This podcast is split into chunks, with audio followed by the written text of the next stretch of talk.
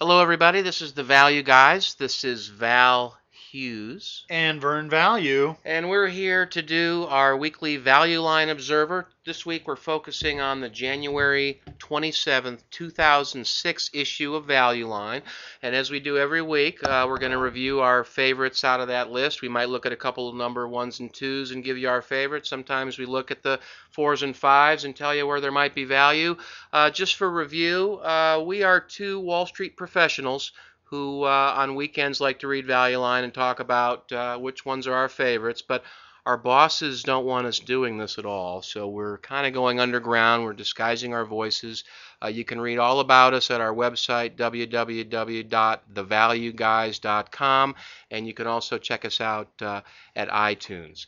Uh, I'd like to, at this point, introduce uh, my partner, Vern Value, who's going to talk about a couple of this week's I believe. Uh, what did you choose this week? Uh, I have all one-rated stocks. I'm uh, okay. from the machinery machinery indus- industry.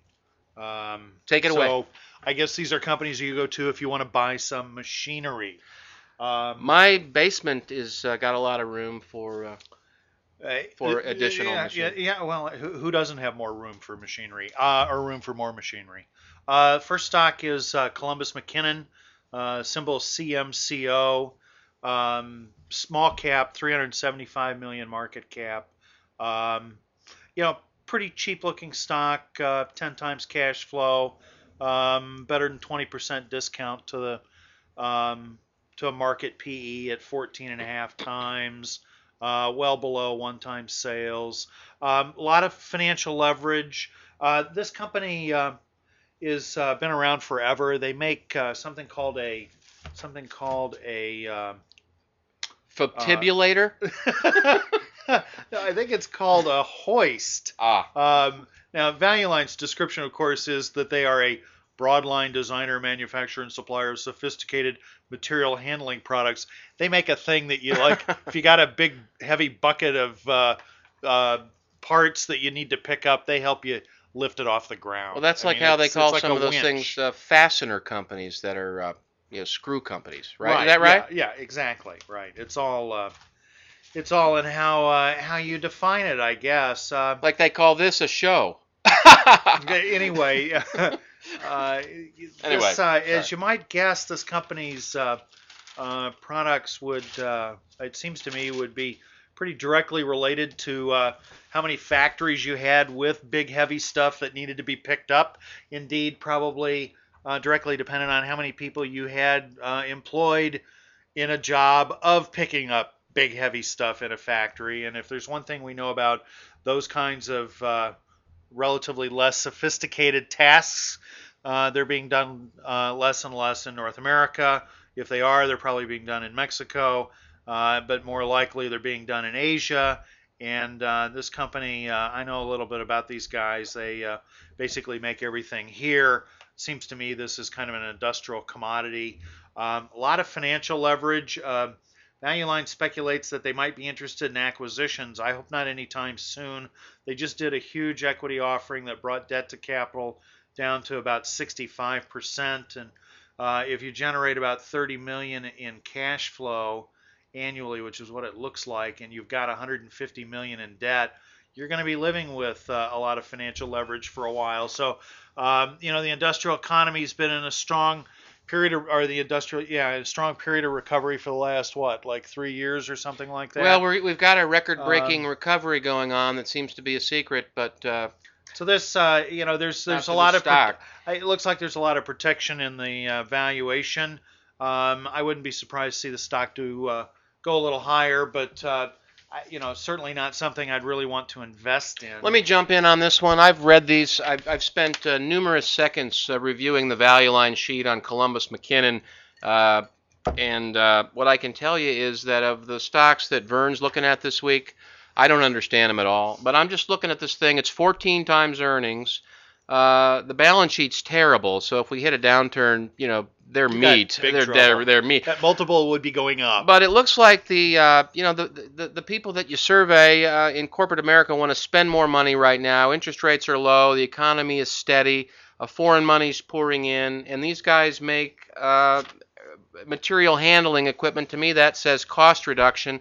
So people may be buying this stuff to get more efficient themselves because labor is expensive. I'm just gonna I'm gonna take a shot and uh, think I'm gonna b- buy this one, Columbus yeah, McKinnon. even though there are only uh, three factories left in the United States, um, their capacity well, don't they do distribution? Don't they do distribution and- warehouses? Well, that's probably true. There's Yeah. heavy stuff in warehousing too. yeah. Uh, so but you know, it's usually in a box, and you can usually use a forklift to pick it up. well, all I know is Not a thing that you have to wrap a chain around. we are sitting around right now looking for you know decent industrial Let's type move on names. To the next one. Well, the- the- you know, that's ranked a number one. Oh, I- it is? You know, oh yeah, ranked one. okay. I, I like the momentum. I like the idea that it's later cycle because I wouldn't be a one on that. I might be a two that, on that uh, one. Uh, JLG Industries, um, world's leading producer of aerial work platforms and telehandlers. Um, two very hot areas in uh, mobile equipment. Um, this stock, this is uh, two and a half billion market cap. Stock's been on a huge tear. Um, you basically could have bought this for uh, well uh, under twelve dollars in 2003, and it recently changed hands at 50. Um, you've got a uh, basically, if I'm reading the value line correctly, a record 17 times cash flow multiple of record cash flow.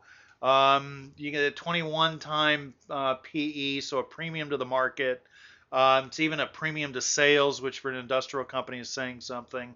Um, debt to cap, uh, you know, moderate leverage. 33%. What what is it saying when it's at a premium to sales? What what is that saying? I'm sorry.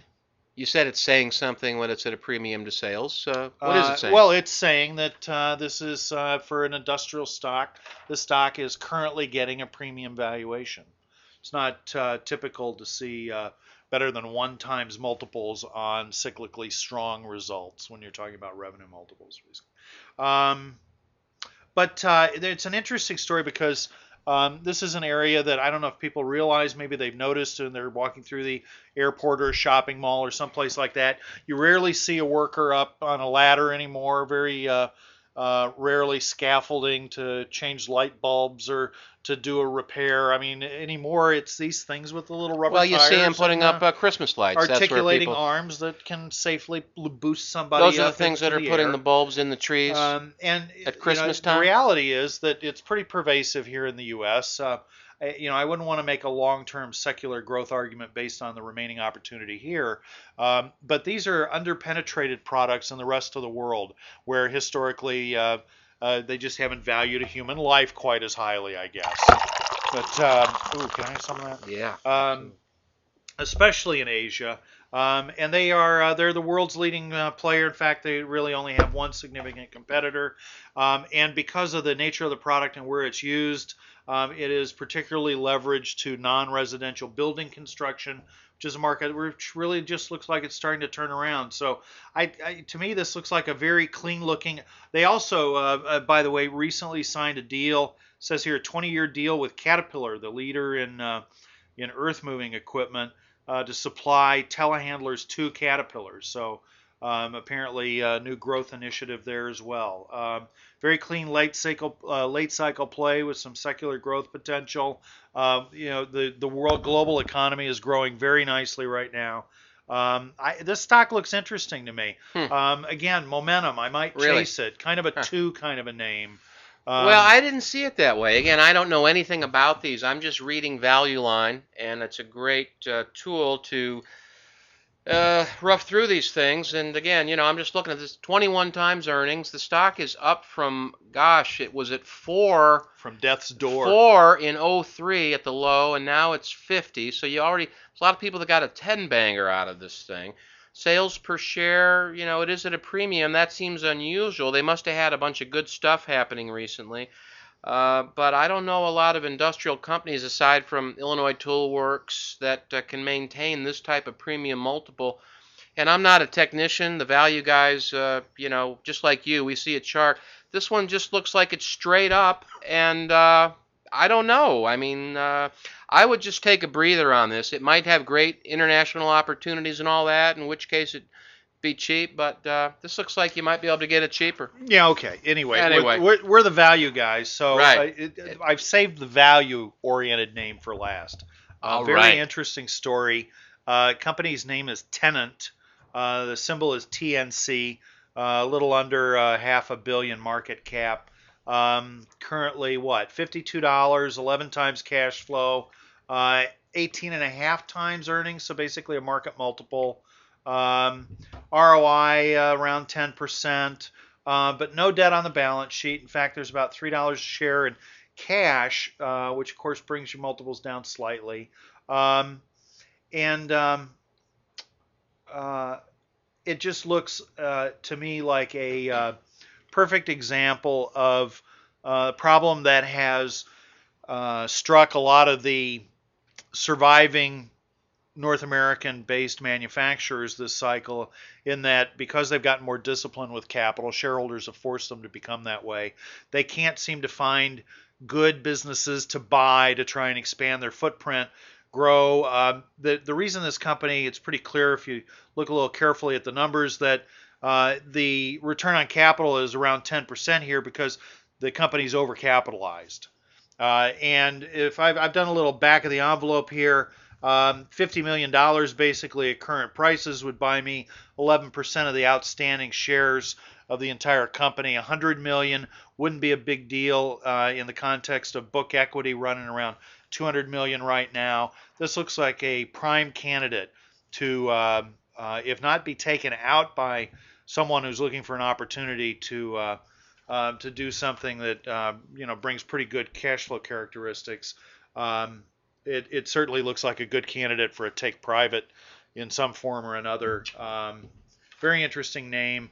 Uh, it's up significantly, but uh, kind of stuck in a range. Look at this over uh, many Yeah. years. It's kind of only been range bound between like 30 and 50. Well, and sales per share going up pretty consistently. Cash flow per share is cyclical, but they seem to be toward the old highs. And maybe I don't think they really have a competitor.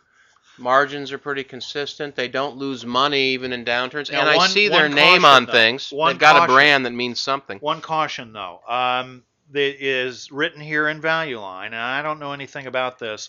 A lot of changes in the uh, executive management suites at Tennant Company, which is apparently based in Minneapolis. So maybe a little controversy Well, in Minnesota. maybe someone's bothered by the fact the stock's done nothing for 10 years. the and, CEO's uh, out, the CFO resigned, and it says here that General Counsel Eric Blanchard left for a position at another company. Huh. Seems to me that when you get the CEO and the CFO walking out the door and they're rapidly followed by General Counsel, you probably want to do up. a little bit of homework. Something's up. Stocks. the other stock's up since that event. You know, I like this. I think this feeds into my uh, my idea here that this, uh, you know, you could be the opera. You might capture a premium here if this thing changed hands. Um, you know, with uh, management uncertain um, and uh, an overcapitalized balance sheet, uh, I see a lot of value here. Well, I don't know much about this one. I think that uh, the valuation looks right for a well-run company. You know, their returns aren't so hot, but they use absolutely no debt. If they took a little Well, leverage on, Look at They could get their historically, their returns returns on capital were like 15 to 20 percent, and that was with, uh, and they use no leverage to boost that. Even now, eight percent uh, return on capital. If they just took a little debt on the balance sheet, they could. They could do much better on return on equity. That might be an idea So for the looks like for the new management team. So I, I, you know, I'm I'm coming down on Value Line side here with their one. I think it's the best one of the three ones in the machinery group, with the caveat that you need to do a little homework because I've done none, and frankly, Yeah. I have no idea. These people could be crooks for all I know. But Well, uh, I don't know about that. Uh, but I, you know, Value Line, I don't think would put a one on it. You know, they have good analysts. They're They've doing done good some work. work. They wouldn't. All They right. wouldn't be doing that. if it Okay, was now like listen, that, we're so. going to move along here. This is our brief intermission. Okay, we're back. Val Uh, Hughes, yeah, take it away. Val Hughes, get it.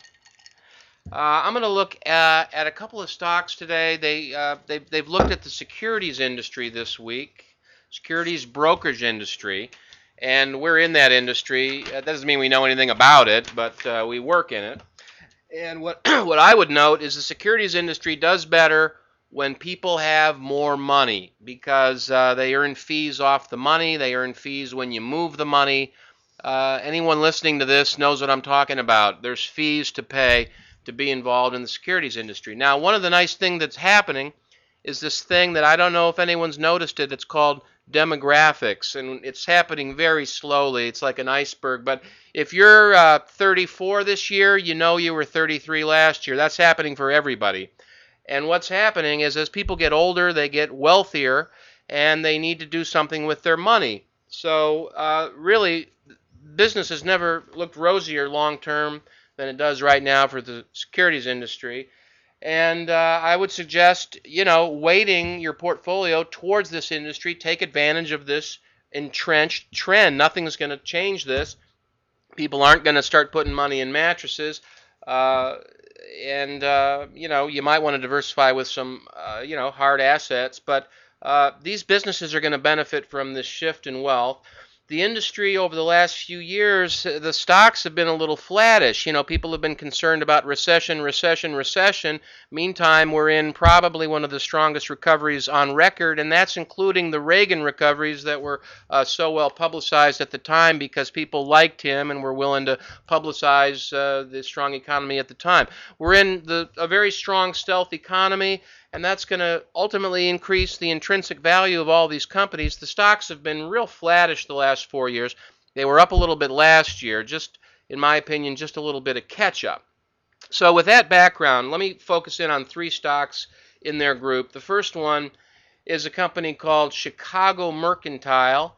Uh, ticker CME trades on the NYSE. It sounds like a general store in Wyoming or something. Well, this stock uh, was founded in Chicago in 1898, and it was founded under the name the Chicago Butter and Egg Company. So, uh, dairy products. Yeah, mainly dairy products, and this evolved as a way to help farmers have a certain price for their products, so they would know how much to invest in their crops. They could have a certain price on the other end, and you know the futures market was born right here where the railroad meets you know, the Great Plains, and that's how it all came about.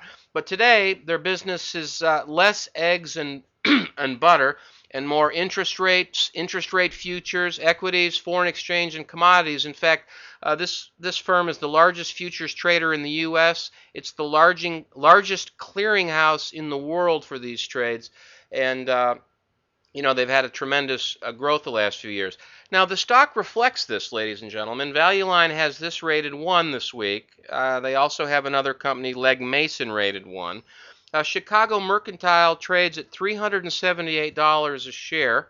Uh, they have sales per share, which is a good metric to, to, to, look at, of $27. I can't help but notice it's more than 10 times, and beyond that, I don't have to know much. You know, that's a, that's a big number and they have $11 per share in cash flow. So, you know, I don't need a calculator to see that's over 30 and that's that's too high. The company went public in 02 at around 40, so it's a 10 bagger since that time. Uh, the total market cap right now is 13 billion. Now they do have a very high return on equity. It's consistently in the 20s, but they trade at 10 times equity, so that's 2% or high twos on my investment. So, you know, don't be fooled by a high return on book when the company trades at 10 times book. How do I get the surprise upside on price here?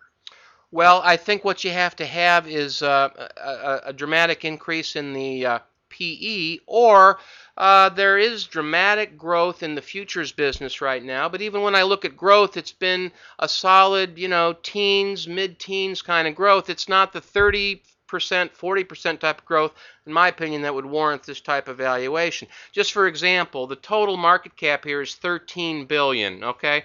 When I look at the cumulative revenues since the company went public, that's 3 billion. So that's not last year's revenue, that's cumulative revenues. When I look at cumulative earnings since they went public, that's if I put all the earnings in a big pile, it would add up to 800 million. So uh, it's going to take a lot of years to get your money back on this one, and uh, you know I'd sell it. It's 42 times earnings, it's 38 times cash flow, it's 12 times revenue. Those are all very expensive numbers. No doubt a great company, a great business, a great franchise. I think you can buy this one cheaper. I think Value Line's got this one wrong. I'd, I'd take a pass on uh, Chicago Mercantile.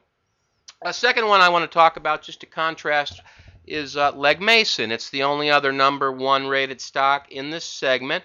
Uh, Legg Mason is on the NYSE, ticker LM. Stock's $126. Uh, sales per share are $32 and earnings per share estimated to be about 560. So, you know, this trades at four times sales, uh, you know, 20 something times earnings. And, uh, you know, there's big change afoot at Legg Mason. Legg Mason just did a giant deal with Citigroup where they basically took all of Citigroup's global asset management business in, in exchange for uh, their private brokerage business and capital markets business and $500 million in cash. When I move all the numbers around, it looks like they paid a net of about a billion dollars to get a hold of this global Citibank uh, asset management business.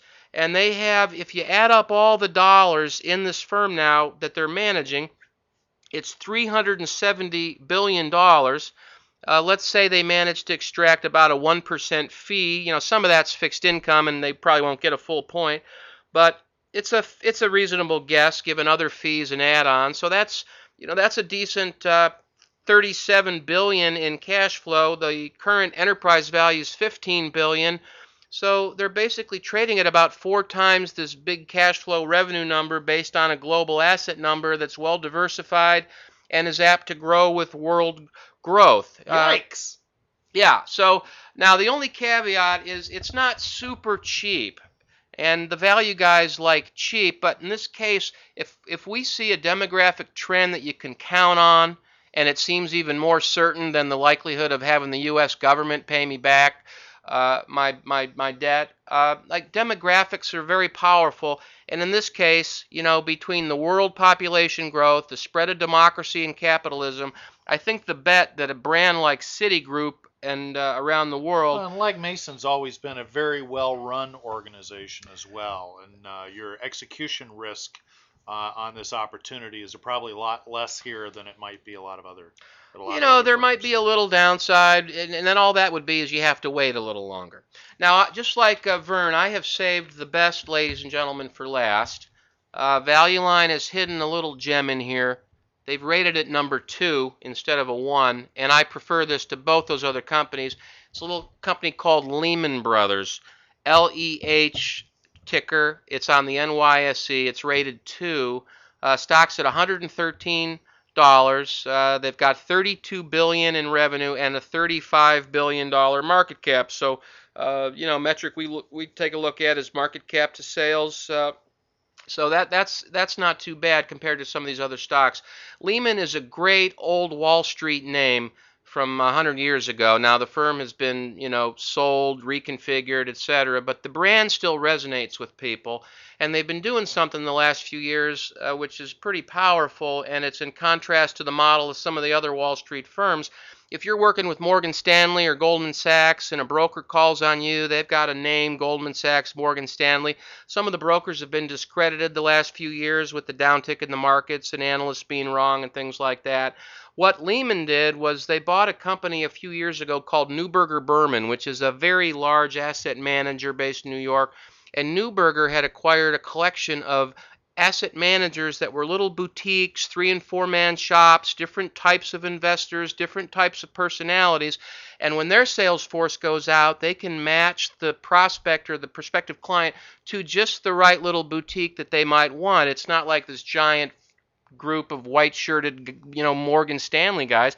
It's uh, a tailored boutique. And they, uh, they, as a result, they I think have a better chance to have a, a stable growth in the value of their brand than a Goldman or a Morgan. Not to pick on them, but these big brands that are sort of monolithic. They are diversified across brands, across styles, across platforms, and most importantly, because of an acquisition they made of a company called Lincoln Capital a few years ago, only 6% of their revenues are commissions. That's the most volatile section of a brokerage firm's income statement. In contrast, Legg Mason, 82% of their revenues are commissions, which can vanish in a downturn, as you all well know.